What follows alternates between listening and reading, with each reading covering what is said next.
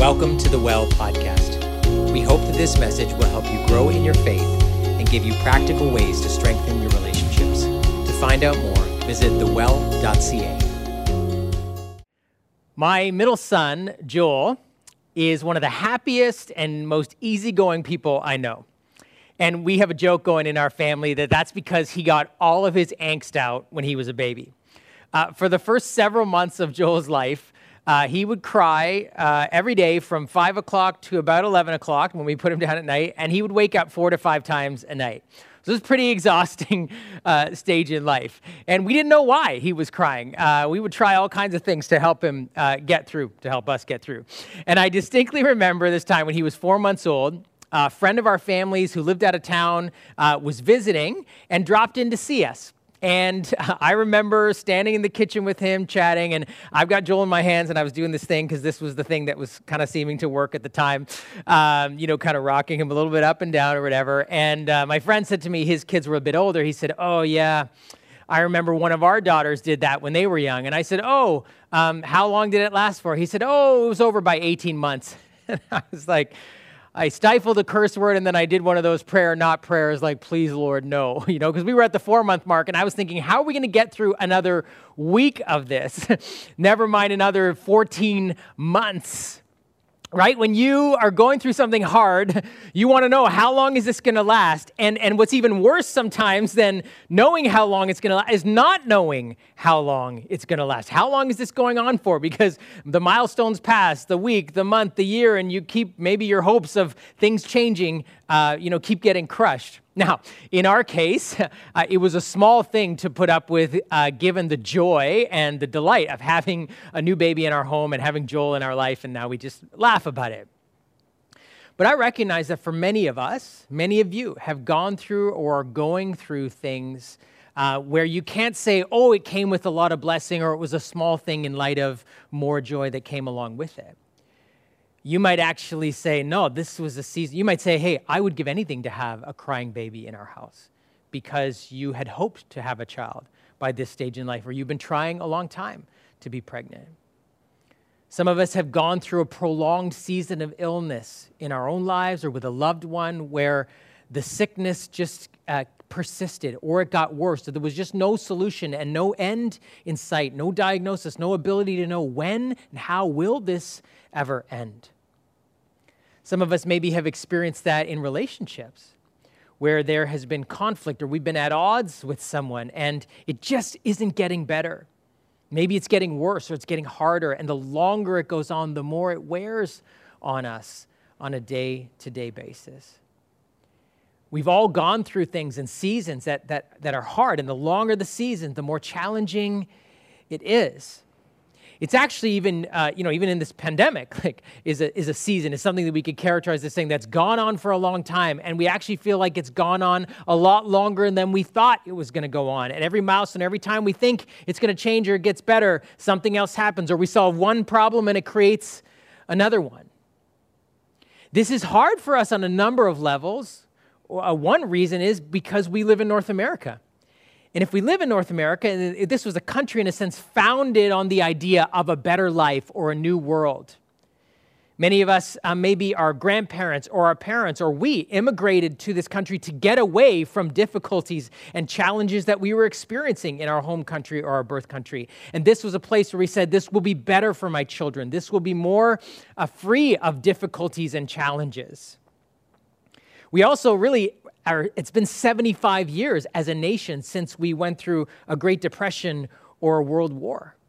And this is really the first time, in a sense, even during this pandemic, that we are experiencing something that has been earth shattering, that has shifted massive things that we are experiencing as a nation and as a world. And so, in a sense, North America is not accustomed to this kind of challenge or difficulty, which makes it, in one sense, even harder, or at least we can see suffering or hard, hard times as an alien invasion. Like, what is this? Why is this happening? And why is this going on so long? This cannot be. Something's wrong. It shouldn't be lasting this long. Now, for people of faith, it's even more complicated.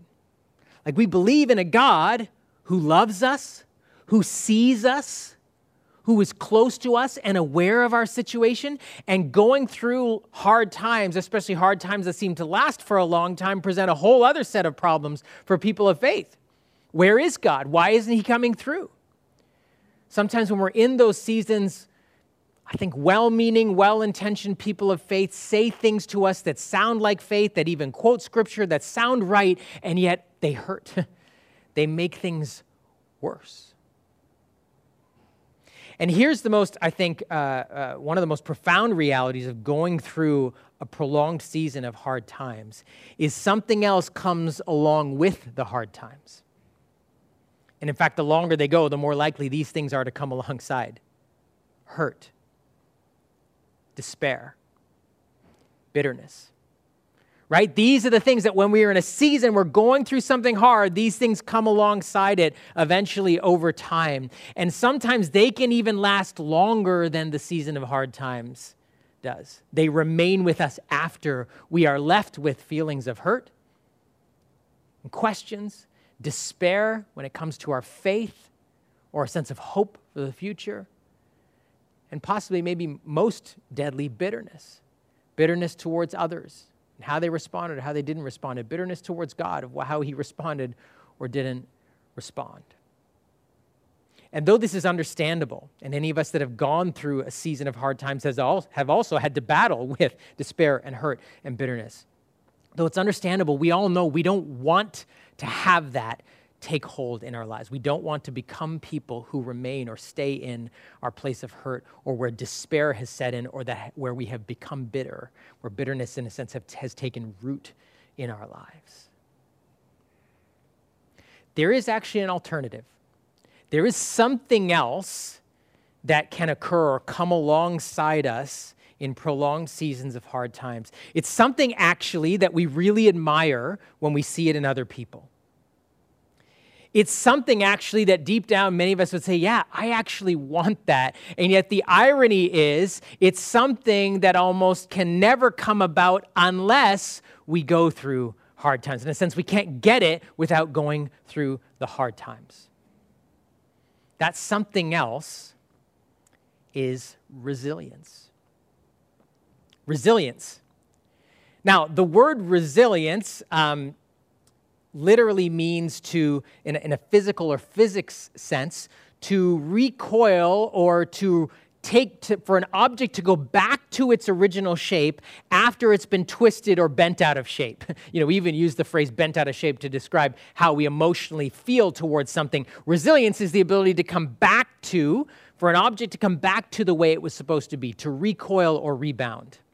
Now, we can even use this idea when we describe people and we say someone's resilient. Oh, they, they, they're, they bounce back. They come back. They're able to kind of, they take the hits and they keep on going. They get knocked down and they get back up again. And that's true. I think that is a sense in which resilience, um, you know, describes that dynamic of bouncing back, of rebounding. The problem is with resilience, if it's simply about coming back to the way it was or rebounding or through hard times, I think we have to be honest and say, you know what, it's possible when you go through something hard to become someone hard as a result. Right? Like if resilience is just about enduring something or bouncing back, it's actually not enough because it's possible to go through something hard and you got through it, but you became someone hard through it as well. You became hardened on the inside whether that was bitterness or a detachment or a cynicism or to become non emotional and unattached to anything uh, emotional because there was a hardness, there was a protection that inevitably and naturally comes through um, survival or persevering. And so I would submit to you that if resilient and we don't you know think about it this way we don't often admire hardness in somebody we admire maybe toughness but if that person is hard and bitter and detached and cynical that's not something we go oh i want that right no i would submit to you if if resilience is something we want we need a little bit of a de- better definition than just to bounce back or to get through. And so, can I just kind of give you my working definition for this and actually for this series uh, on resilience that we're kicking off today? It is not only, resilience is not only the ability to, um, to get through something, but to become someone new. Not only to get through something hard, but to become someone new. And that is another way to say to become better, not bitter. To get through something and be better, not bitter. Not only to get through something hard, but to become someone. And over these next four weeks, we're going to be talking about, certainly in this season, um, where we have a chance to um, actually become people who are resilient, to become something new. We're going to be talking about what does resilience looks like when it comes to our faith? What does it look like when it comes to relationships? What it looks like when it comes to our work? And what about resilience in our prayer life? And my hope and my prayer for us as a community is that we will be people, you know, that even in this season of a pandemic, but whatever season you might be going through, that we're not just people who endure and who get through something hard, but people who can become someone and a people who are new, something desirable than anything we say, yeah, I want that. As you know, if you've been a part of our church, every week we go through scripture together. We look to scripture that reveals to us who God is and who we are and what does it mean to be in relationship with Him. That's why we use the scriptures as the story of God and the story of us and how we relate together. And it is the story of God actually healing our world. And therefore, you don't have to look far when you look at scripture to find verses about hard times. It's not like I have to go, oh, maybe there's one or two. Why? Because it's, the, it's a long story full of so many stories where nations and communities and families and individuals went through hard times. There are so many stories of collective, like large, like big scale nations going through hard times, communities going through hard times, families going through hard times, and individual stories of hard times. And so the Bible is very familiar with life like that. And where we want to begin our, our journey today in resilience, and really just kind of a, a passage that I believe is one of the best descriptions of what resilience looks like according to the people of God. And yet, uh, even as you listen to it read in a few moments, it's very easy to misunderstand or to get distracted or potentially misunderstand what the writer was saying and, and, such that we miss the main point or the key or the most critical component of what this tells us about what resilience is. So I want, I want you to listen as it's read, and then we're going to uh, walk through it together.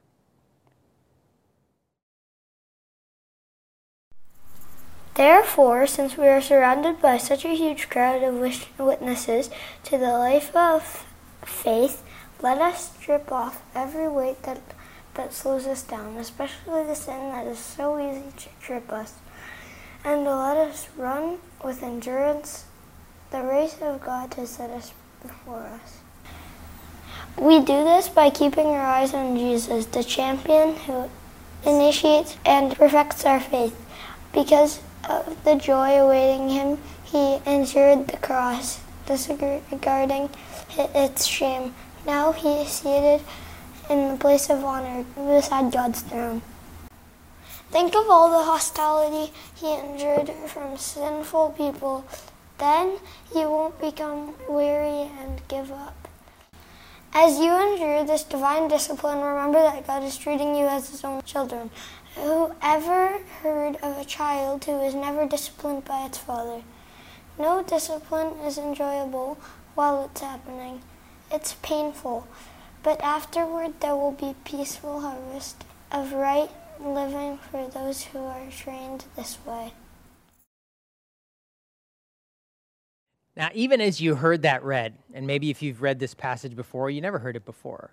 Many of us, some of us, certainly I myself, I think when I read this in the past, we can, this is what we can hear it saying. We can hear it saying is hard times come because God is disciplining, or what we would say is is punishing. That word easily kind of comes in there. Like you're not who you should be, or you've done some things you shouldn't, and so the hard times come as kind of punishment. Or some of us maybe come from religious traditions where we had to pay penance, things that you did, and that's what the circumstances are about. That's the reason you're going through what you're going through is because God is kind of punishing you, or you're getting a slap on the hand or a slap on the wrist, and because things aren't quite how they should be, and so God's doing that to you. Now, I understand why we can read this and think that.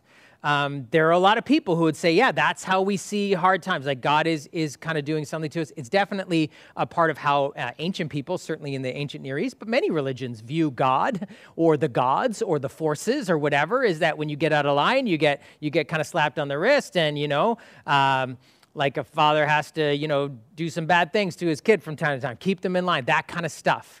Uh, when you get out of line.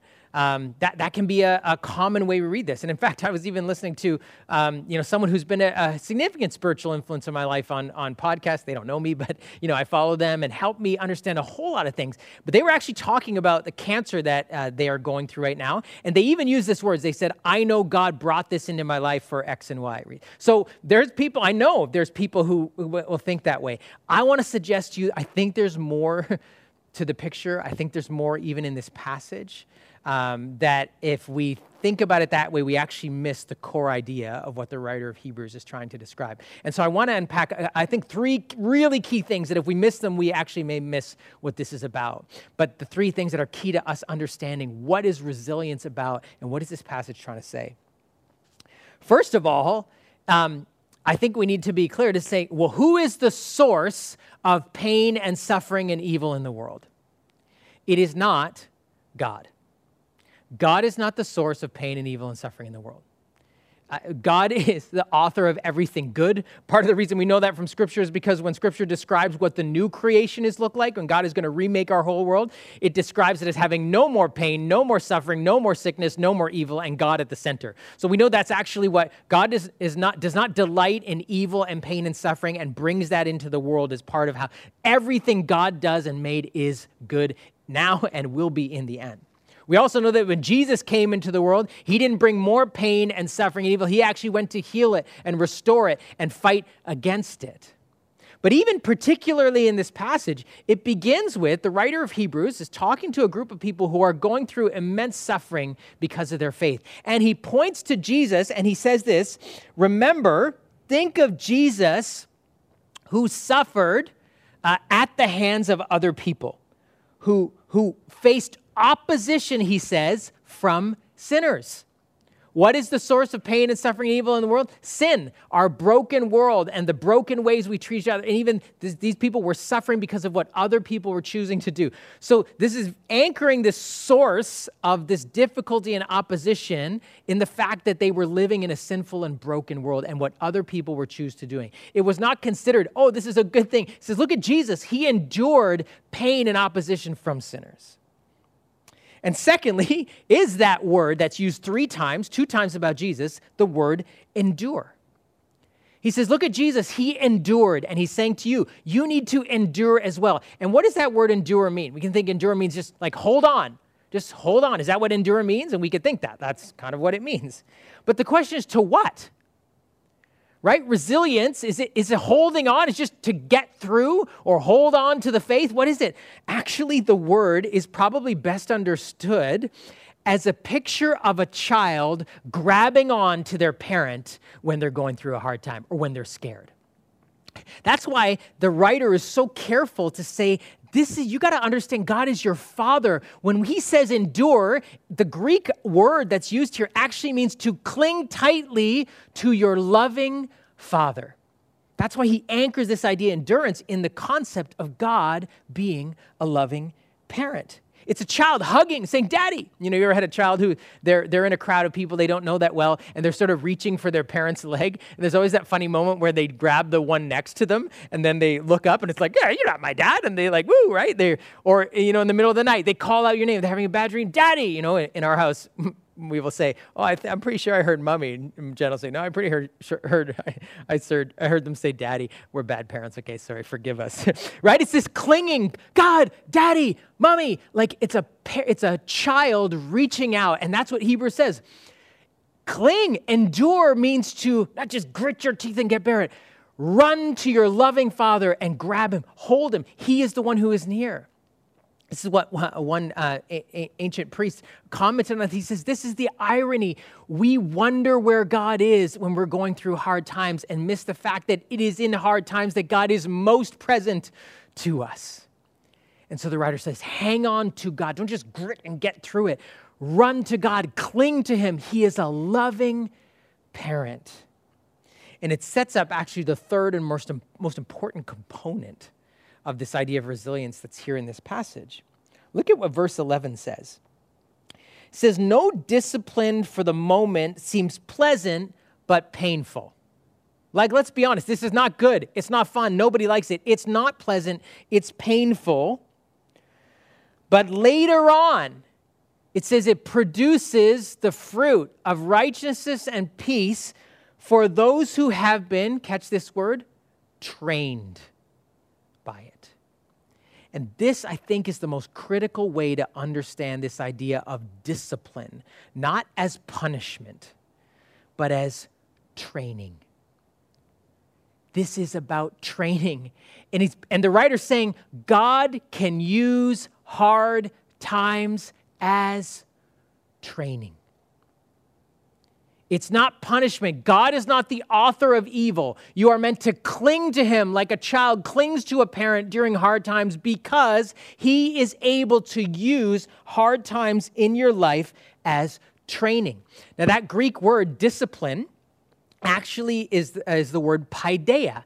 And the word paideia has a few things wrapped up in it. One is this idea of learning. Paideia was the Greek reference to the idea of instruction. And not only philosophy and teachers, but even more important, the instruction or teaching that a parent gives a child. The word child, a Greek word paidos, in Greek it means child. Um, and so, this idea of saying it isn't just about learning, it is the way a loving parent attentively trains or develops or teaches a child. This is learning in the context of a parental loving relationship. It's not punishment, it is development, it is training. And think about it. And, and the writer's appealing to the love, the parental love of God in this case, is saying, hey, God is treating you as a child because he is your parent. And we know this a parent that does not care whether their child learns anything or grows up or matures, we actually have a word for that. That is what we would call parental neglect. And we know that's a terrible thing.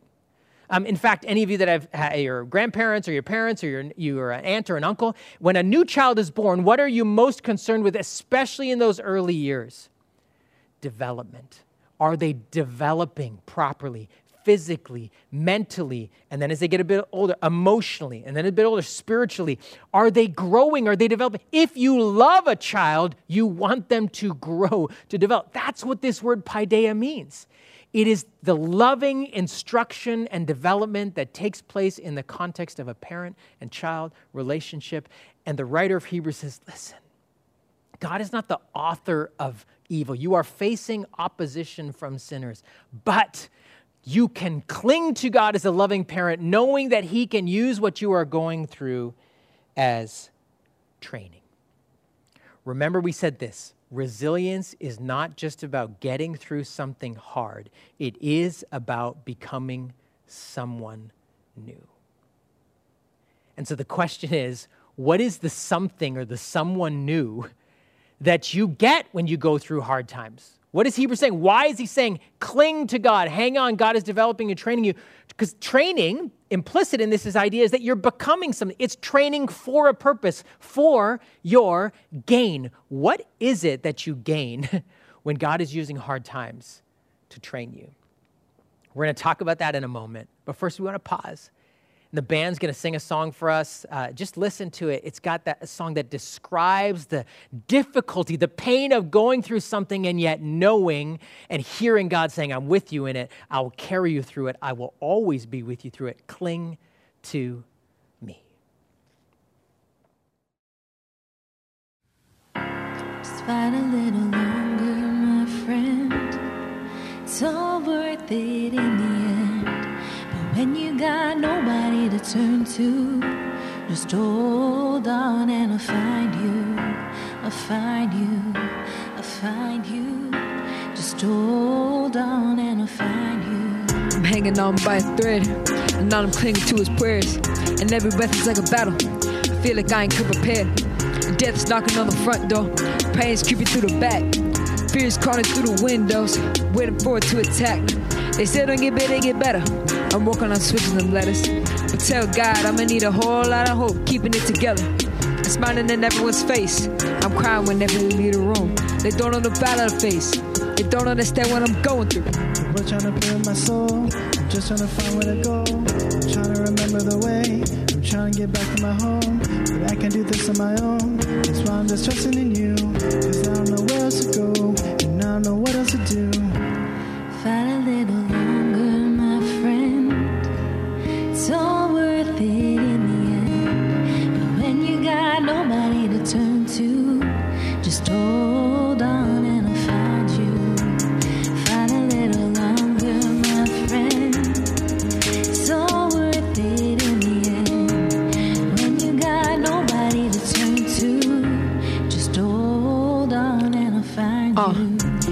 Fear haunts and pain hates. I say pain strengthens and fear drives faith. And I don't know what are the outcomes, don't know what happens tomorrow. But when the ocean of doubt comes, don't let me drown in my sorrow. And don't let me stay at the bottom. I feel that this hole is too deep to climb. I've been looking for a way out, but I settle for a peace of mind. Picking up the pieces of my life and hoping that I'll put together something right. Tell me all I got is all I need. Tell me you will help me stay and fight. Put trying to put in my soul. I'm just trying to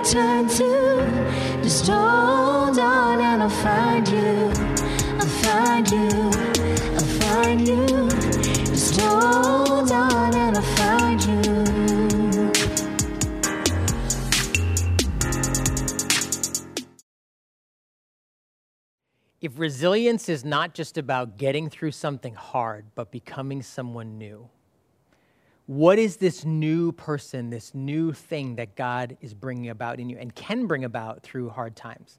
Well, the writer actually says it. He says it, it, a discipline, training at the time is painful, not pleasant. But later on, it says it produces the fruit of, uses two words, righteousness and peace righteousness and peace. This is what comes out. This is the gain that we get when we are trained by God. First, righteousness. And the best way to describe that word, it's actually a holistic word that describes goodness. Goodness both on the inside, but a goodness that flows out into a kind of life and actions that are pure and that are good. It isn't just about being morally upstanding. We even use the word self righteous as kind of a negative thing. Oh, you're so righteous, you're better than everyone else. That's not what the biblical understanding of righteousness is. It's goodness throughout, goodness down to the core. In fact, goodness that starts from the inside and flows out. It's the kind of thing you may not have used the word righteousness, but when you see people who have endured something and become someone beautiful as a result of it, you think, wow, I like being around that person. It's the goodness in them that makes you want to be around them. It's the goodness in them that makes you want to be like them. You think, I wish, I want to have that in me. Hebrews says that's what gets produced in us when we have gone through something hard, and God, as a loving Father, has used it in our lives to train, to produce something that we love and that is a blessing to other people from the inside all the way out, through and through. And then the word peace, it's not the word actually that is often translated as shalom, which means something else. Peace actually just means this idea of both rest, as in, like, when it's over, the, the, the peace that comes from, oh, I made it through, but also peace that, that is an enjoyment of what you gained. It's like saying, ah, I'm done and that was worth it. I got something good out of it. That's what the peace was. Um, because really, actually, what, what is the words that are being used here Um, it says fruit, um, but that just means the, the results. The context, the broader context of the analogy that's being used here is actually one of training for an athlete in a race or a physical feat. It's this idea of like the body growing in its capacity and its muscles and its strength and its ability to gain something at the end. Like that's why you run a race or that's why you compete in something to gain a prize, to get something out of it. So that's what it's talking about. Is like when you've gone through this, you are building up muscles that you didn't have before. You are using muscles you didn't use before, and you will gain something beautiful that in the end you'll say, Oh, yes. And you get to rest and enjoy that, just like the victor at the end of a race or a feat gets to enjoy the prize or the rewards of their training, which was painful. And so the reality is here that the, the, it's, it's talking about when we go through hard times, resilience is something that uh, works to develop muscles we didn't have or to engage muscles we haven't used right? And anytime you know that that's happened to you, it's not pleasant, it's painful. Like if you've done a sport you've never done before, or you used to play a sport a long time ago, you stopped playing for like 10 or 15 years, and then you do it, or you haven't, you know, done anything all winter and you're starting to walk, or you were gardening, and all of a sudden the next day, what, your back's hurting, you're, you're like, oh my gosh, like I didn't even know I had a muscle there or whatever. It hurts, it's painful. Why? Because you weren't using it before, or you haven't used it for a while. That's the painful part of training. And yet, what is it doing? It is the more you do it, what is it doing? It is building your muscles, it is building your capacity, and you start to move past the pain and actually have new capability and new strength that you didn't have before, that you weren't using before, that you could have never had if you hadn't gone through the training. And that is the reality of what is being talked about here. It's painful, but it's not pointless and it's not useless. There's something joyful that comes at the end. Now, see, it's, it's understandable for us when we go through hard times to want to know what the reasons are for our suffering. Why am I going through this?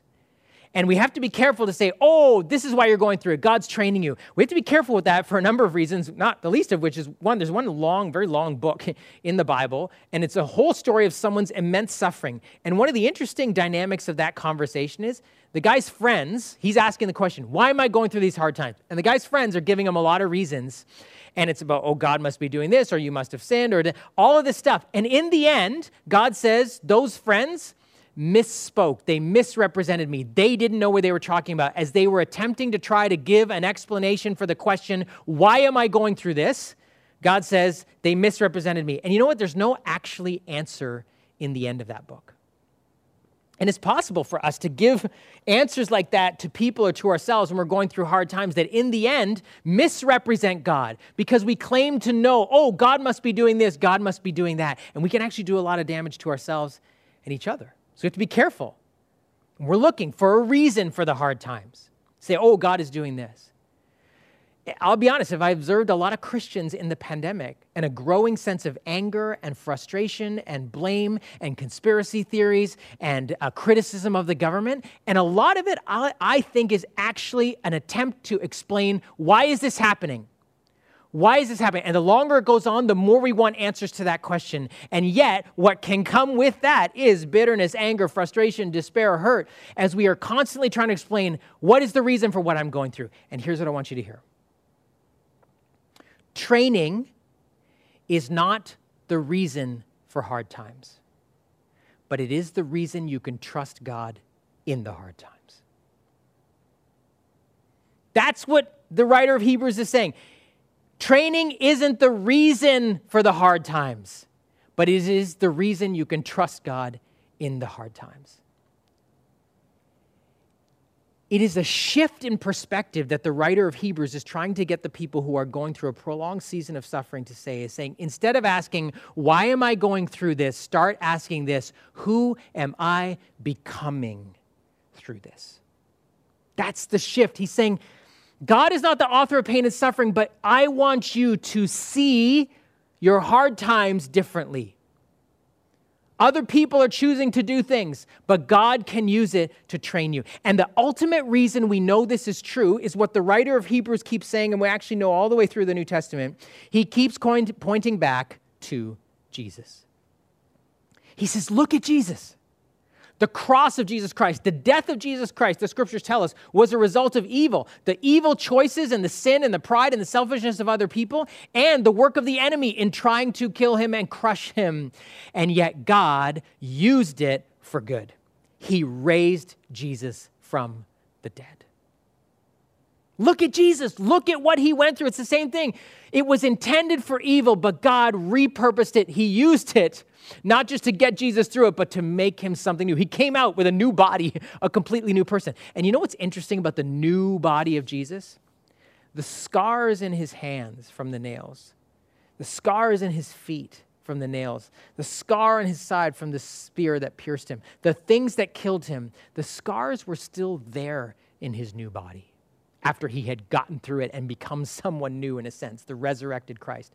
But they did not bleed anymore. They were no longer wounds and signs of death, they were reminders of victory.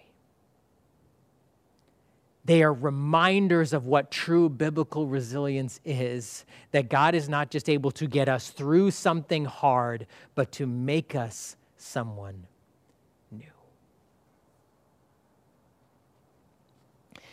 And so, what would it mean for you and I? You know, here's the interesting thing we are hopefully near the end of this hard season of the pandemic. Things are starting to open up again, and we're really hoping this is over. And so, it'd be very tempting for us to go, whew, glad that's over, done, move on. But I want us to ask what would it look like to see our present struggles and to see the season we've even been through in light of this idea of resilience. Even in this pandemic, in what ways could we have been becoming new people through what we've been through? I just had a couple ideas for you. I think we could have, some of us have had a new appreciation for relationships, even as they've been taken away from us through quarantine and um, you know social distance and separation and lockdown. We have a new something new has come. We value people. We we know, man, we can't live without that. We have a new sense of solidarity with those that suffer on a regular basis. There are people for whom um, pandemics, plagues, viruses, um, you know, lockdowns, either because of war or famine or whatever, is a regular part of their lives, and it is not a regular part of our lives in, in North America. And now we have had just a little glimpse, a taste of being able to suffer in solidarity with those that suffer around the world. I think something new that could have grown in us is a gratitude for the country we live in for the healthcare system, for uh, you know vaccines that don't cost us anything personally to do that, that we are able to get for our kids, for our family, and things that can be delivered to us. So many things we have that we can be grateful for. I think something new is to realize that the church is more than a building or an hour on Sunday, right? That we are a people united by Jesus at the center and called to make a difference in the world together, even when we are um, severely restrained in our normal abilities to meet. We have and, and, this isn't because of the pandemic, but it's happened through the pandemic. We need to have seen this last season as an opportunity for something new in us to become more aware of the need for justice and equality. That's something new that could have been birthed in us in this season. We could be more creative as a result of going through something hard. And we have had to need to create and think new ways about our work and about our church and about our relationships and about everything. And maybe we have a new value for slowing down. My point is this even though the hard time has gone on longer than any of us would have wanted to or anticipated, there are still things that God has not just brought us through, but made new in us. That is what biblical resilience is. And so here's what I want you to do this week. You know, when you get new muscles, you ask a kid, hey, show me your muscle. And they're like, flexing, you know, trying to see, is it bigger? Is it bigger? I want you to flex in front of the mirror this week. And what I mean is reflect on this question I think I have become more blank through this hard time. Maybe you're like, hey, I have some new muscles through this hard time. I've got some new things that have, that have come, that, that have gotten bigger and better in this season for me. Or maybe you look at it and go, I've become more this. Like I have, I have muscles that have shrunk or atrophied because I haven't used them, or other things that have happened that have come alongside this that I didn't want to have, that I've become more hard or cynical or bitter or critical in the season. Those are things we need to reflect on and say, because this isn't just about how am I going to get through this, it's who am I becoming through this. And so it takes some time to look in the mirror this week, to flex, to say, I think I have become more. And if you're not sure, ask somebody close to you. They probably could fill in the blank faster than you could. As we close today, I want you to listen to a story of a community of people that found themselves suddenly uh, and deeply in a hard, dark season that they did not know how long it was going to last and what resilience looked like in them. So, have a look.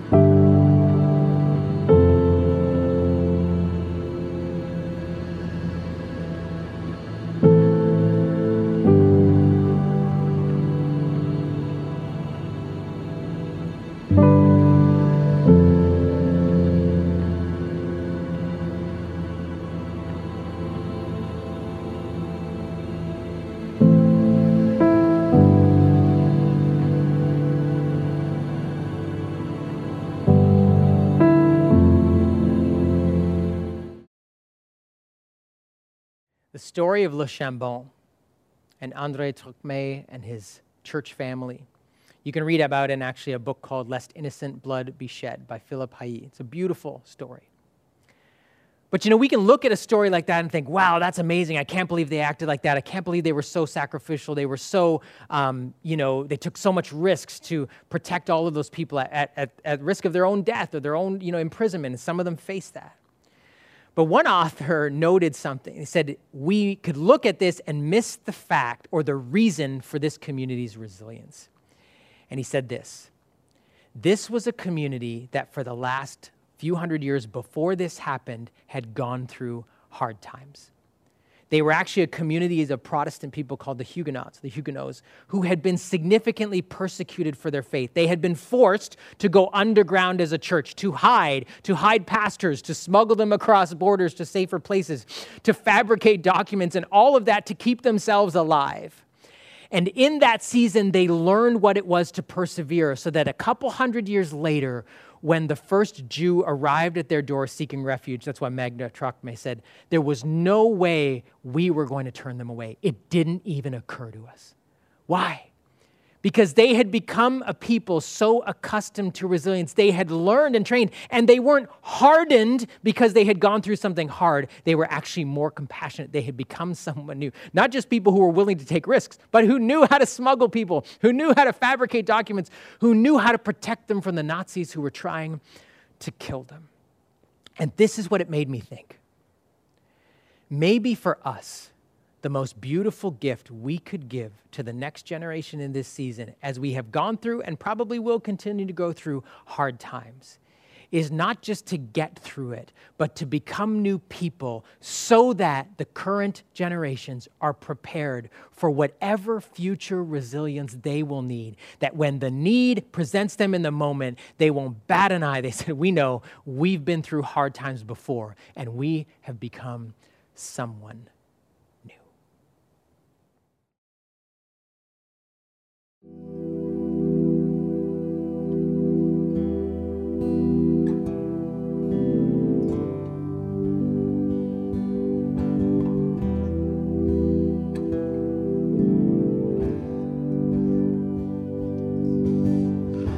there's a grace when the heart is under fire.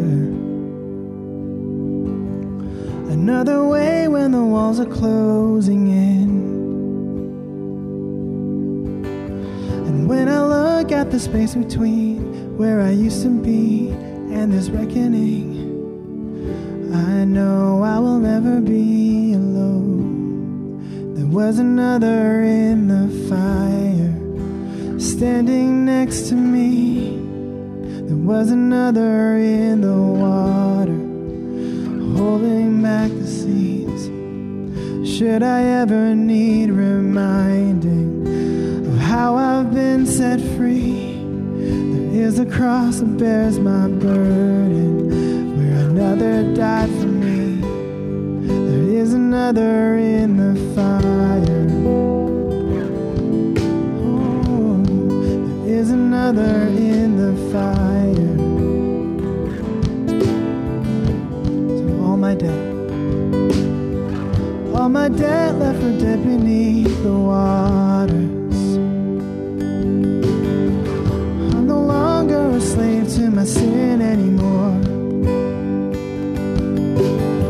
Should I fall in the space between what remains of me and this reckoning?